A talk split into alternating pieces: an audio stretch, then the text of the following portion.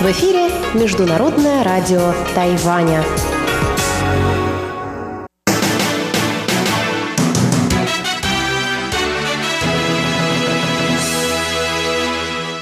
Добрый день, дорогие радиослушатели! В эфире Международное радио Тайваня и вас из тайбэйской студии приветствует ведущая Ольга Михайлова. Сегодня вторник, 30 марта, а это значит, что сегодня в эфире получасовой программы передач вы услышите выпуск новостей, передачу «Панораму культурной жизни» с Анной Бабковой и рубрику «Учим китайский» с Лилией У. Часовую программу продолжит передача «Нота классики» с Юной Чень и повтор воскресного почтового ящика с Марией Ли. Напоминаю, что слушать нас можно на коротких волнах на частоте 9490 кГц с 11 до 12 UTC и на частоте 5900 кГц с 17 до 17.30 UTC. В любое время вы можете зайти на наш сайт ru.rti.org.tw, где можно прочесть последние новости из Тайваня Тайваня и послушать выпуски любимых программ прошлых недель. Не забывайте, что это можно сделать и через наше новое удобное приложение для смартфонов RTI To Go, которое можно скачать бесплатно в магазинах приложений Apple Store и Google Play. А теперь к последним новостям вторника. Президент Республики Палау Сорангел Уипс прокомментировал 29 марта попытки Китая повлиять на отношения Палау с Тайванем. Он заявил, что не признает метод кнута и пряника как средство построения международных отношений. Уипс отметил, что поддерживает идею сотрудничества между разными странами, но считает, что оказание помощи не должно превращаться в средство для манипуляций. Президент Уипс рассказал, что Китай уже давно пытается добиться разрыва дипломатических отношений между Палау и Тайванем. По его словам, одним из методов Китая является предложение экономических выгод. Палау заинтересована в развитии торговых отношений с КНР, но это не дает Китаю права диктовать свои условия. Сурангел Уипс напомнил об опыте туристического сотрудничества с Китаем, когда за один год Палау посетили более 100 тысяч китайских туристов. Уипс отметил, что это оказало положительное влияние на экономику его страны. Однако на следующий год Китай запретил рейсы на Палау. По словам Уипса, подобные политические игры не имеют привлекательности для Палау и могут иметь лишь негативные последствия. «Ты не будешь бить свою жену, чтобы показать, что ты ее любишь», — сказал Уипс. Президент Республики Палау Сурангел Уипс прибыл на Тайвань 28 марта в сопровождении посла США в Палау Джона Хеннесси Ниланда.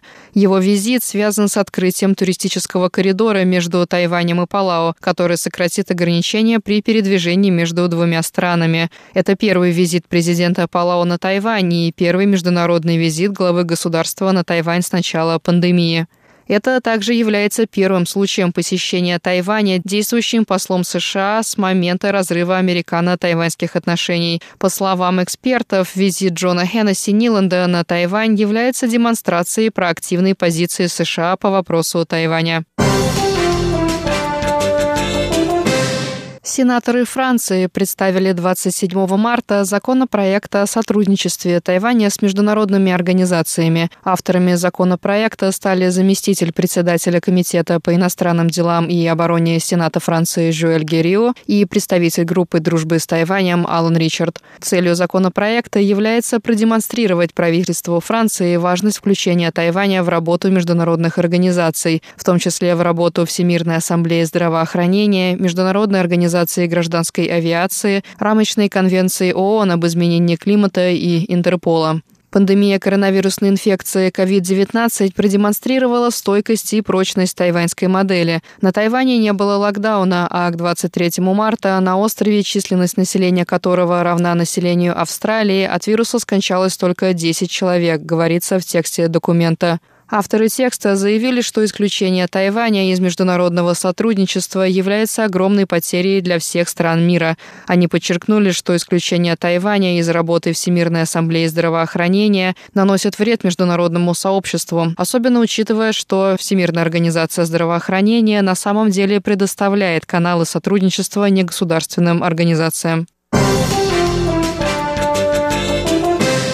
Вице-президент Китайской республики Лай Цинде прокомментировал 30 марта вопрос о международном бойкоте хлопка из Синдиана. Лай Цинде заявил, что Китаю следует разрешить репортерам из различных стран посещать Синдиан, предоставив таким образом жителям Синдиана право голоса.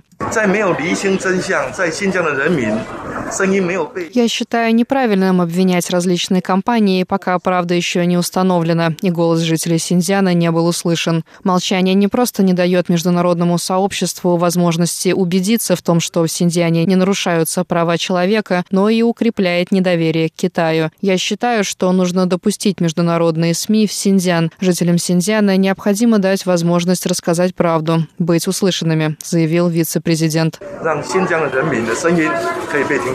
Вопрос о производстве хлопка в Синдиане стал обсуждаться после того, как некоторые международные бренды, такие как H&M и Nike, заявили о намерении прекратить закупку хлопка из Синдиан-Уйгурского автономного района. Это, в свою очередь, последовало за введением Европейским Союзом санкций в сторону Китая за репрессии против уйгуров. Китай негативно отреагировал на такую позицию и выступил с ответными санкциями против ЕС. Министр здравоохранения и социального обеспечения Чен Шиджун рассказал 29 марта, что Тайвань продолжает вести переговоры с немецкой компанией BioNTech о закупке вакцины Pfizer. Однако вероятность заключения сделки снижается. Министр рассказал, что из-за увеличения мирового спроса на вакцину и с возникновением трудностей в производственном процессе BioNTech вынужден отложить сроки поставки вакцины на Тайвань. Чен Шиджун отметил, что сроки возможной поставки не выглядят для Тайваня удовлетворительными. Если сроки поставки отодвинутся на несколько месяцев, Тайваню придется отказаться от сотрудничества с BioNTech. Однако, если компании удастся сократить сроки, Тайвань будет по-прежнему заинтересован в закупке вакцины. Тайвань уже пытался заключить сделку с BioNTech в конце прошлого года, но подписание контракта сорвалось из-за вмешательства Китая на последней стадии переговоров. Тогда BioNTech признала шанхайскую компанию Fosun Pharma как полномочного представителя Китая, однако вскоре вновь заявила о готовности предоставить свою вакцину Тайваню. На этом новости вторника, 30 марта, подошли к концу. Для вас их подготовила и провела ведущая русской службы МРТ Ольга Михайлова. Далее вы услышите тематические передачи вторника передачу «Панорама культурной жизни» с Анной Бабковой, рубрику «Учим китайский» с Лилией У, ноту классики с Юной Чень и повтор воскресного почтового ящика с Марией Ли. Оставайтесь на наших волнах.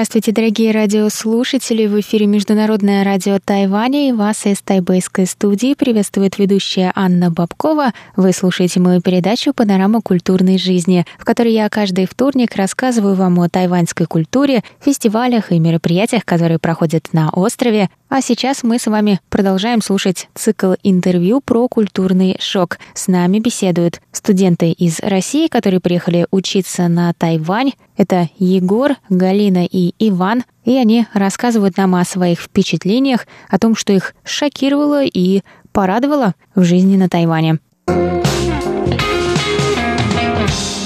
Вот уже чувствуется, как человек пять лет прожил на Тайване. Ну, как бы просто у этих правил есть плюсы, просто нужно понять, где они зарыты, эти плюсы, и начать ими пользоваться. Просто, может быть, до какого-то момента ты не понимаешь, потому что ты на той стороне, которая сейчас этот плюс не получает. Вот. Не, на самом деле я тоже получаю плюсы, потому что а, в какой-то момент ты можешь предугадать, ты точно знаешь, что будет. То да, есть да, да, нету да. вот это вот какой-то мистики или загадки или интриги. Ты точно знаешь, что произойдет идет вот так, вот так, вот так, и с этого ты можешь э, что-то предугадать, сделать вывод и поступить так или иным образом. Поэтому с этой точки зрения это очень-очень даже полезно. Да, это удобно, когда вот ты именно, так сказать, прочел вот этот код, угу. общения здесь. Пусть даже он не такой, как тебе в идеале хотелось бы, когда ты его понял, и ты можешь с этой системой работать. Мне кажется, что это вот и есть просто верх эврики, когда ты успешно как бы совершаешь коммуникацию по новым правилам. Потому что, мне кажется, до этого мы всегда общались со всеми интуитивно. То есть как бы ты знаешь, как говорить с человеком, как с ним говорить плохо, хорошо, вежливо, невежливо, как читать его настроение, а здесь все наоборот. Но как только ты научился вот этой новой системе, то ты общаешься, в принципе, так же успешно. Просто обходя вот эти какие-то подводные камни местного общения, ну, они есть везде. Как бы я тоже не говорю, что я получаю такое уж большое удовольствие от общения там, когда на меня в России кричит начальник. А здесь он этого не будет делать. Ну, смотря где, смотря где. Но как бы, например, здесь точно не будет. Наверное, я предпочту, чтобы на меня не кричали, а тихо думали обо мне вещи. Наверное, так. Сидеть и кать, хоть кто-то вспоминает. Обратный культурный шок. Обратный культурный шок – это когда ты, в принципе, уже понял, как здесь все работает, а потом ты едешь домой в Россию и думаешь, о, а я и забыл, что здесь было вот так. И это обратный культурный шок, когда ты возвращаешься в свою культуру и шокируешься тем, как все здесь было, но ты забыл. Например, ну, я приведу пример, чтобы вы тоже могли вспомнить какие-то ситуации.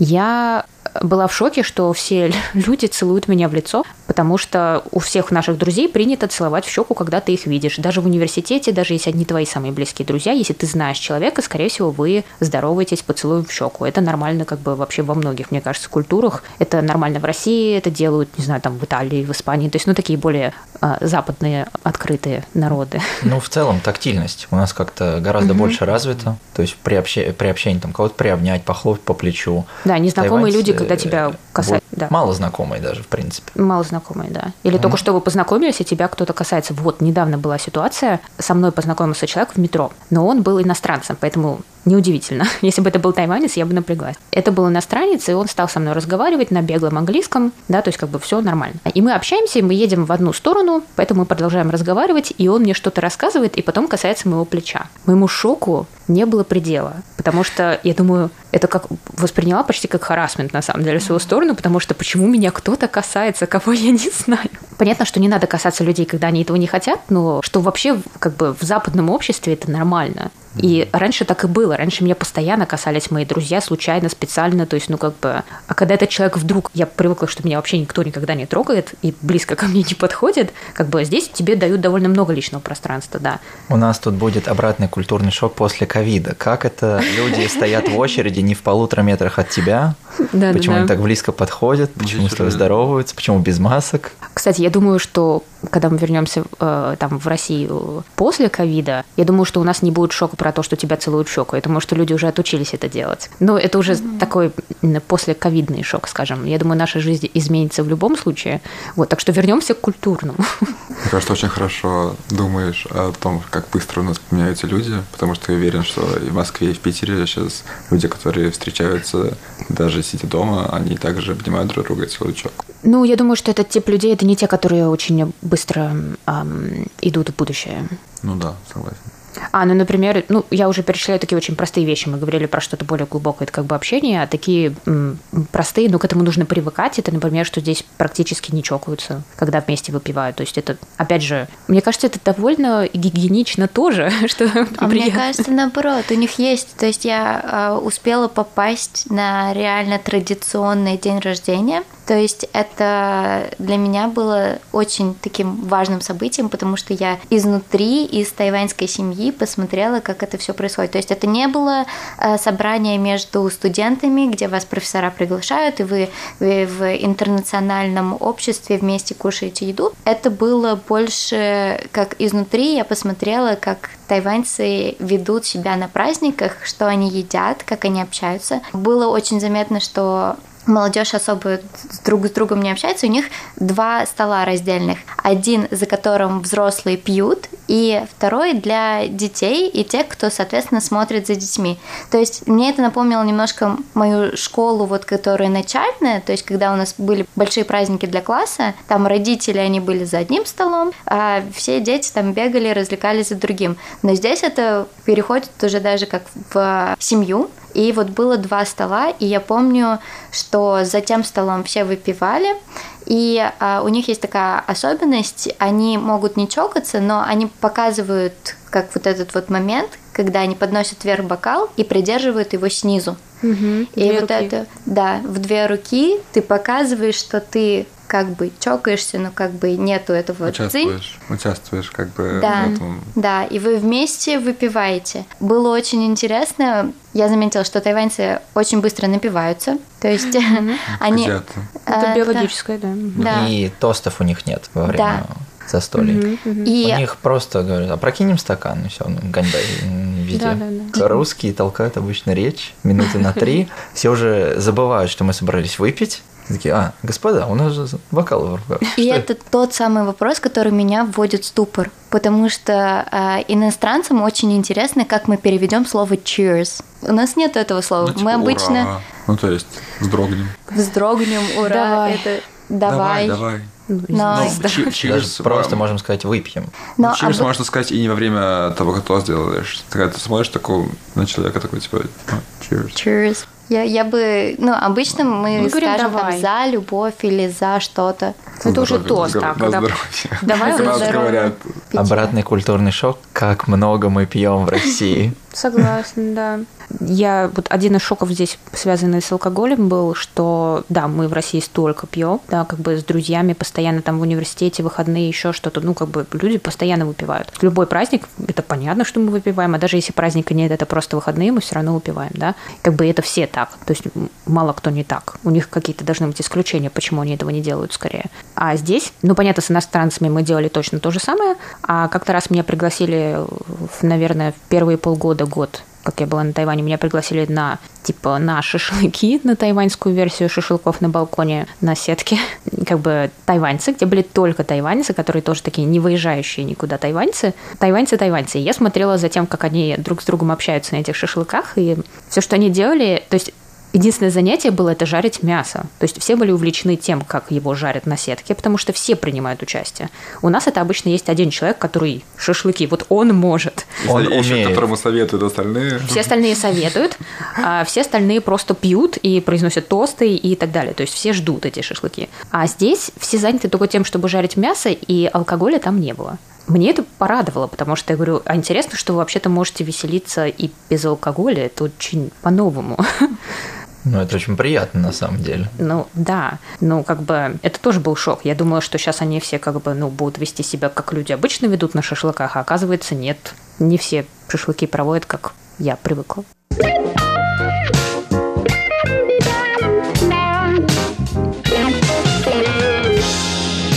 Продолжение через неделю, а прошлые части этого интервью вы можете послушать на нашем сайте по адресу ru.rti.org.tw во вкладке «Культура. История. Панорама культурной жизни». На этом я с вами прощаюсь. До следующей недели. Пока-пока. 你好吗？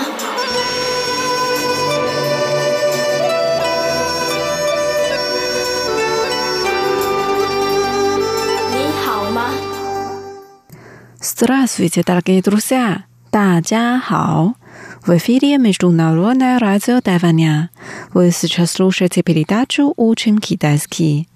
У микрофона ведущая Лилия У. Очень рада с вами снова встретиться.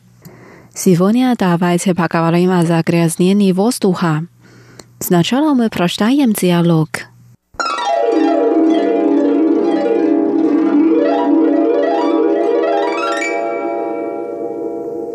Загрязнение воздуха в последнее время настолько серьезное. Смотри, у меня на лице аллергия. 最近空气污染好严重，你看我的脸都过敏了。Оказалось, что это загрязнение воздуха, из-за которого я все время чихаю. 原来是空污，害我一直打喷嚏。 Многие страны продвигают электромобили, чтобы решить эту проблему. 许多国家推广电动车，就是为了解决这个问题。Не говоря уже о вождении, нам лучше сокращать мероприятия на открытом воздухе, что более практично. 别说开车了，我们还是减少户外活动比较实际。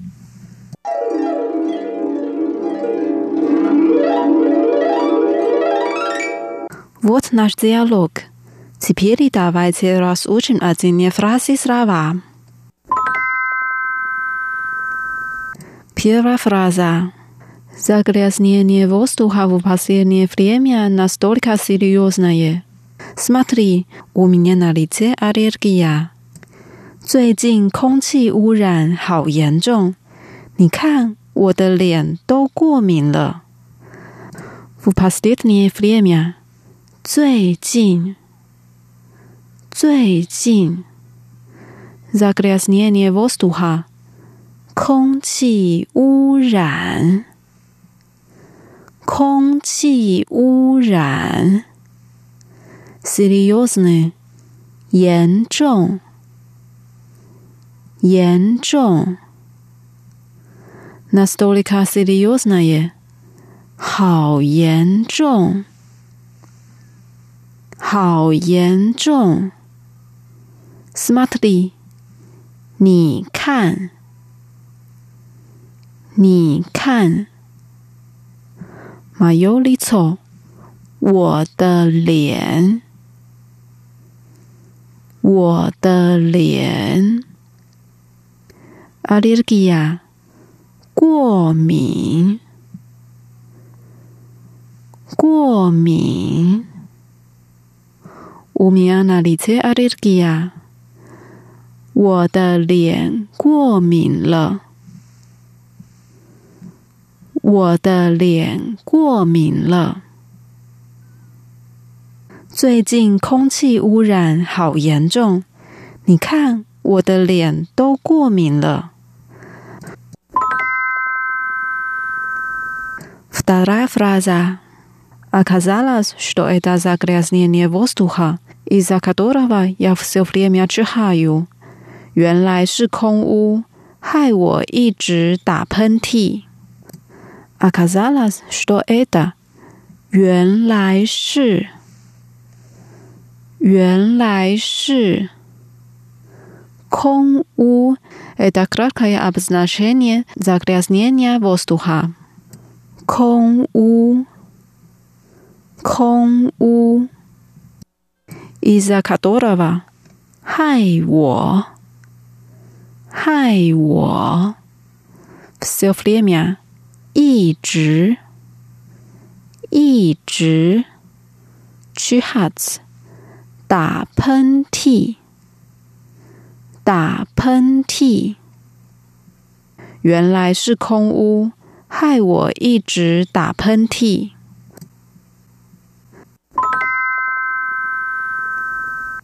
Многие страны продвигают электромобили, чтобы решить эту проблему。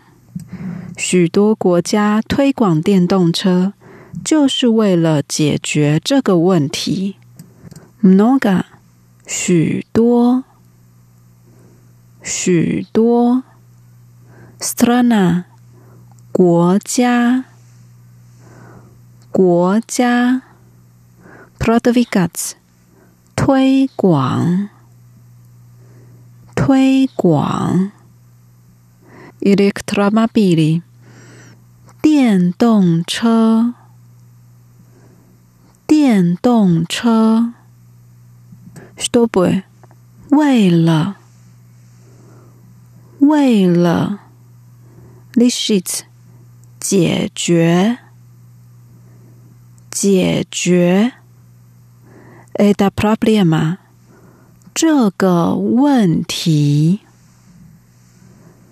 这个问题，许多国家推广电动车，就是为了解决这个问题。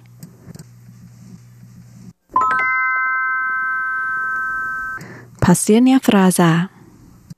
Не говоря уже о вождении, нам лучше сокращать мероприятия на открытом воздухе, что более практично. 别说开车了，我们还是减少户外活动比较实际。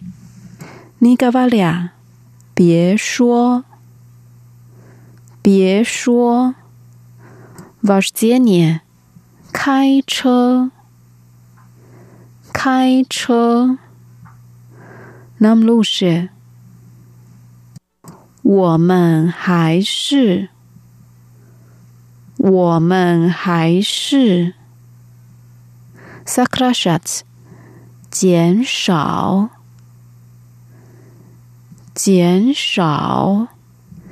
Mirapriyatia 活，活动。活动 i na akritam vostuhie。户外活动，户外活动。玻璃比较，比较。Praxijna 实际，实际。Что более практично？ 比较实际。比较实际，别说开车了，我们还是减少户外活动比较实际。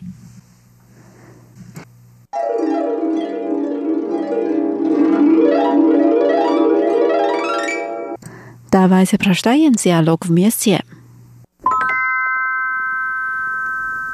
最近空气污染好严重，你看。我的脸都过敏了，原来是空污，害我一直打喷嚏。许多国家推广电动车，就是为了解决这个问题。别说开车了，我们还是减少户外活动。比较实际。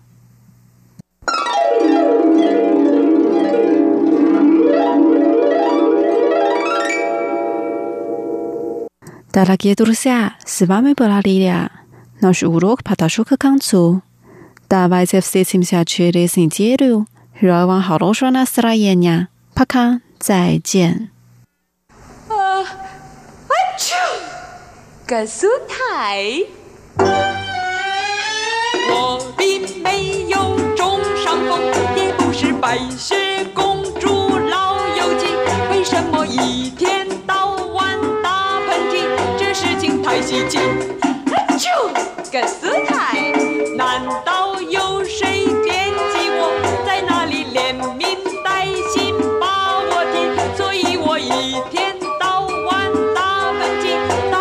不停息。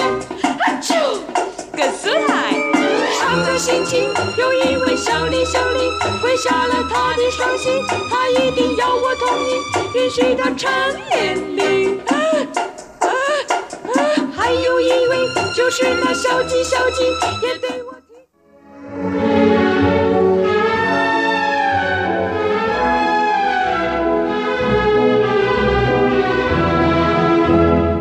Здравствуйте, дорогие слушатели! В эфире «Нота классики» у микрофона Юна Чен. Сегодня я бы хотела познакомить вас с одним интересным тайваньским коллективом. Little Giant Chinese Chamber Orchestra, то есть камерный оркестр китайской музыки.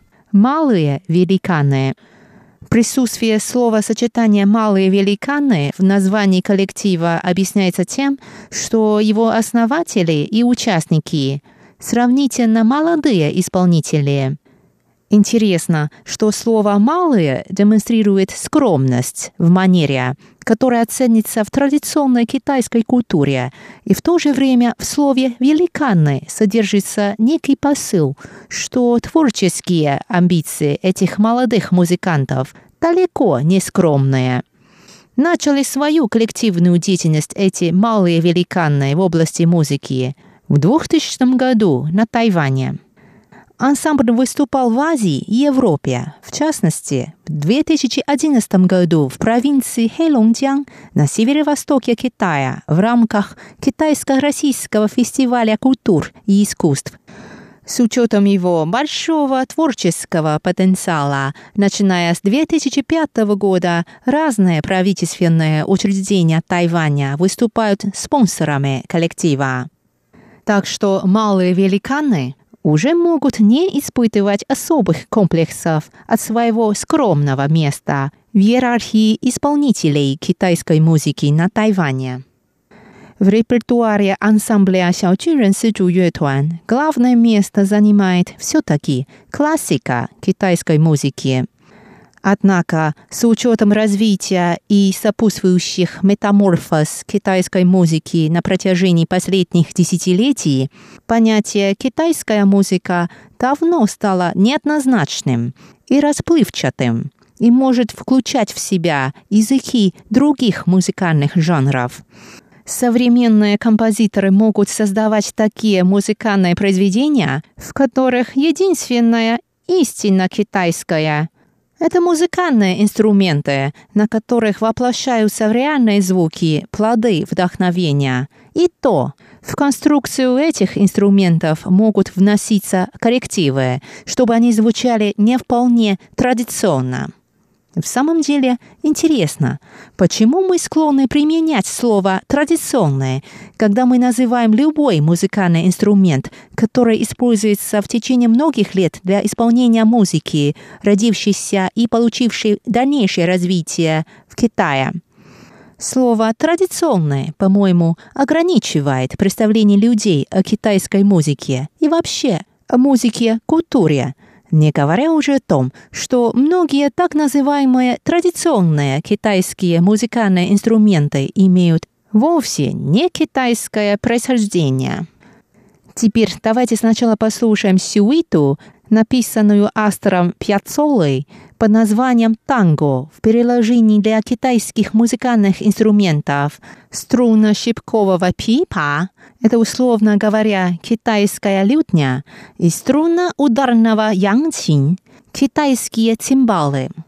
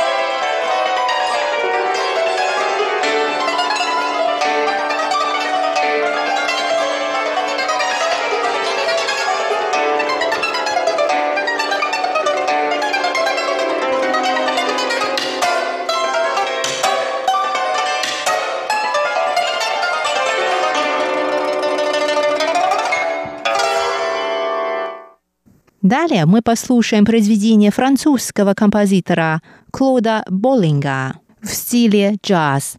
Произведение называется «Барокко в ритме», и в первоначальной аранжировке исполняется на виолончели, фортепиано и барабанах. Но мы послушаем его в переложении для ряда струнно-щипковых китайских музыкальных инструментов. Леочин, юэчин – это условно цитры, и раньсен – разновидность лютни.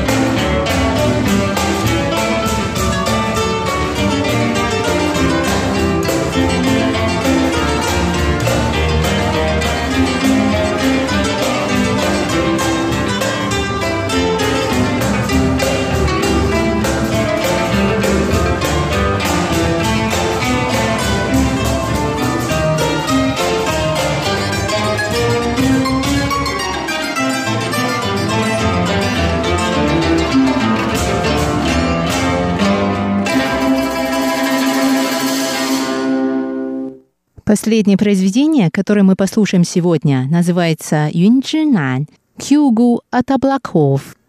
На этом я прощаюсь с вами, дорогие друзья. Это была передача «Нота классики».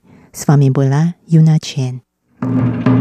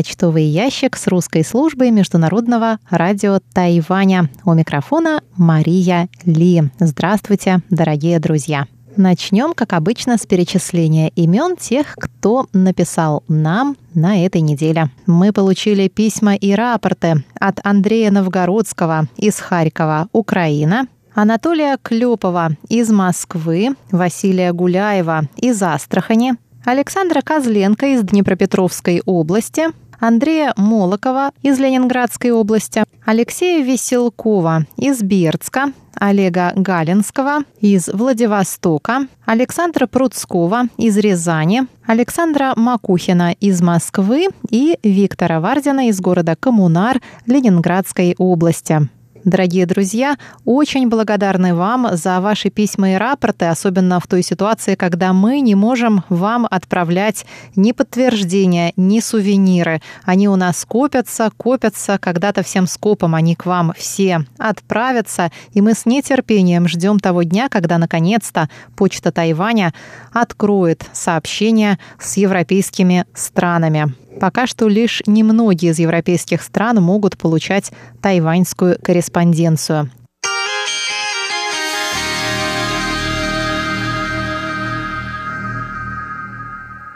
Я еще раз напоминаю, что начался новый сезон вещания, но все наши частоты и все, в общем, наше частотное расписание остается старым. Мы по-прежнему вещаем на частоте 5900 кГц с 17 до 17.30 UTC, а часовую программу можно слушать на частоте 9490 кГц с 11 до 12 UTC. Будем надеяться, что в летнем сезоне слышно будет лучше. Ну а вот как было нас слышно в течение этой недели. Андрей Новгородский слушал нашу программу на частоте 5900 кГц 20 марта. В Харькове слышимость в целом была неплохая. По шкале Синпо 4-5-4-4-4, иногда ухудшение до 3 баллов общей оценки. Анатолий Клепов, наш монитор из Москвы, слушал эту частоту с 15 по 21 марта. Слышимость во все дни по шкале Синпо составляла 4-5-4-5-4. А в пятницу мы получили от Анатолия еще один рапорт за 25 марта. Он пишет, были технические трудности при приеме 25 марта. 17 часов до 17 часов 3 минут не было сигнала в эфире, и программа пошла в продолжении выпуска новостей в 17.03. Александр Козленко принимал частоту 5900 кГц в Днепропетровской области, Украина. 12 марта слышимость на этой частоте составляла 35433. Андрей Молоков принимал частоту 5900 кГц 22 марта в Ленинградской области. Слышимость по шкале Сенпо составляла в этот день 44344. Александр Пруцков, наш монитор в Рязани, слушал частоту 5900 кГц с 16 по 22 марта, и слышимость во все эти дни составляла 45544. Александр Макухин принимал частоту 5900 кГц в Москве 24 марта и сразу Три оценки по шкале Синпо прислал нам Александр с 17.00 до 17.10 минут. Она составляла 35343, затем до 17.20 35242 и последняя треть программы с 17.20 до 17.30 45344. Виктор Варзин, наш монитор из Ленинградской области, пишет нам, что принимал частоту 5900 кГц с 18 по 23 марта. 18 марта слышимость составляла 45343, 19 45333, 21 45333, 22 45444 и 23-го 45433. Хорошая сила сигнала, небольшие шумы и умеренные замирания. Речь распознаваема, общая оценка удовлетворительна. А частоту 9490 кГц слушал только Алексей Веселков из Бердска. И вот какую оценку он нам поставил за 22 марта 2, 4, 3, 2, 2.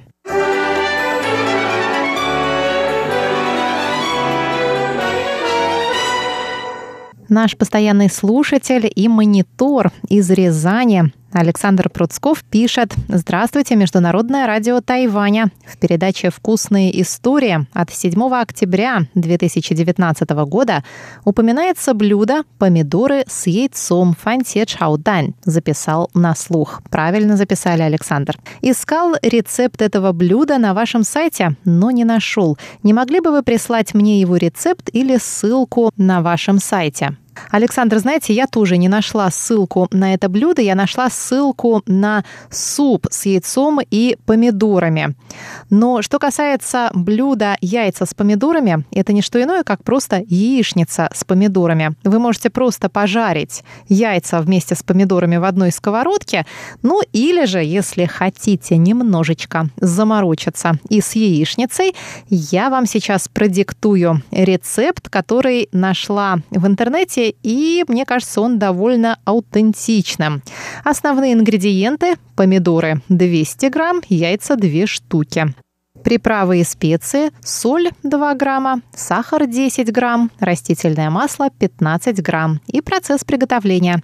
Яйца разбить в миску и немножечко взбить. Затем сделать крестообразный надрез в верхней части помидоров, ошпарить их кипятком, а лучше просто положить в миску с кипятком и подержать там пару минут. Затем очень легко у вас с помидоров удалится шкурка. Затем нарезать помидоры кусочками. Кто-то из них вытаскивает семечки, а кто-то и не вытаскивает. Тут как вам нравится. Разогреть в сковородке растительное масло. Влить в него яйца, немножечко пожарить, чтобы они затвердели, но ни в коем случае не начала появляться корочка, чтобы они не начали поджариваться, пригорать. Они должны быть такой вот легкой воздушной консистенции. Затем нужно их лопаточкой как бы разбить на куски и откинуть на тарелку. Потом в сковородку ту же самую положить помидор порезанный и обжаривать, помешивая в течение минуты. Затем добавить соль и сахар, хорошенько перемешать, добавить немножечко пару ложек воды, накрыть сковородку крышкой, на минутку оставить, крышку снять, вновь положить яйцо обратно, все перемешать, еще немножечко поджарить, и блюдо готово. Но вообще это блюдо делают по-разному. Кто-то сначала добавляет в масло чеснока, разогревает масло с чесноком, потом добавляет помидоры и только потом заливает яйцами. И как бы вы это ни сделали, у вас все равно получится прекрасная яичница с помидорами или красиво она по-китайски называется фанти чаудань. Кстати, если вас смущает наличие в этом рецепте сахара, и меня оно тоже бы, наверное, смутило. Я не люблю сладкую яичницу с помидорами. Можете смело от него отказаться. А можете вообще добавить самую маленькую талику. Да-да, именно на этот слог падает ударение в этом слове соевого соуса. Но это уже на любителя. Александр, дерзайте, дорогие слушатели. Напишите потом, получилась ли у вас яичница с помидорами по-китайски.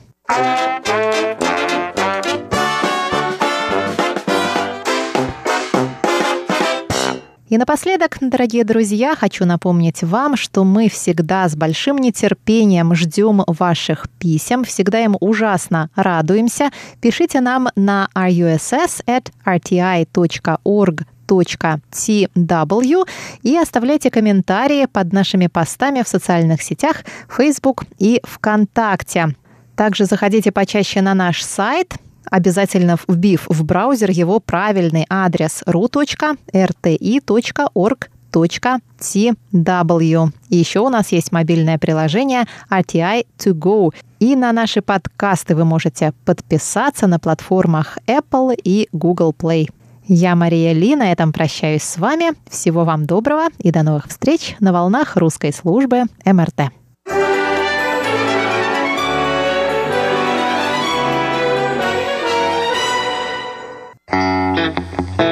Música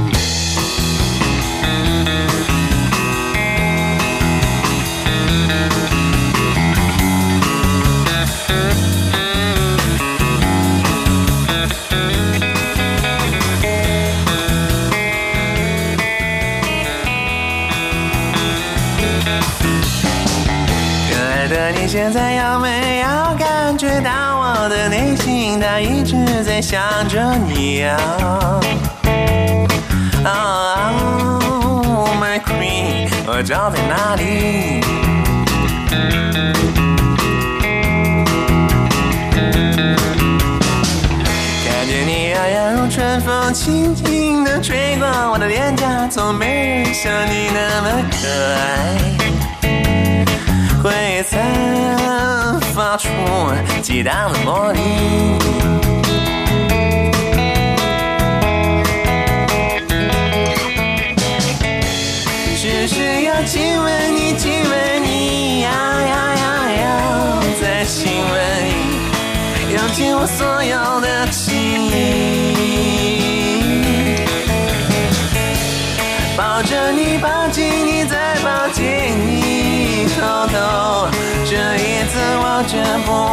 花少不掉，一定。